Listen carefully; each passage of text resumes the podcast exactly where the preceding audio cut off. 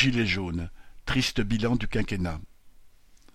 Comme nous l'a fait observer un militant gilet jaune dans une lettre adressée à Nathalie Arthaud, il y a dans le bilan du quinquennat d'Emmanuel Macron la répression contre eux. Notre correspondant nous rappelle les chiffres. Dix mille verbalisés, quarante mille interpellés et mis en garde à vue, vingt mille conduits devant les tribunaux, dix mille condamnés à de la prison avec sursis, mille à de la prison ferme. En face, malgré les exactions policières, il n'y a quasiment eu aucune condamnation.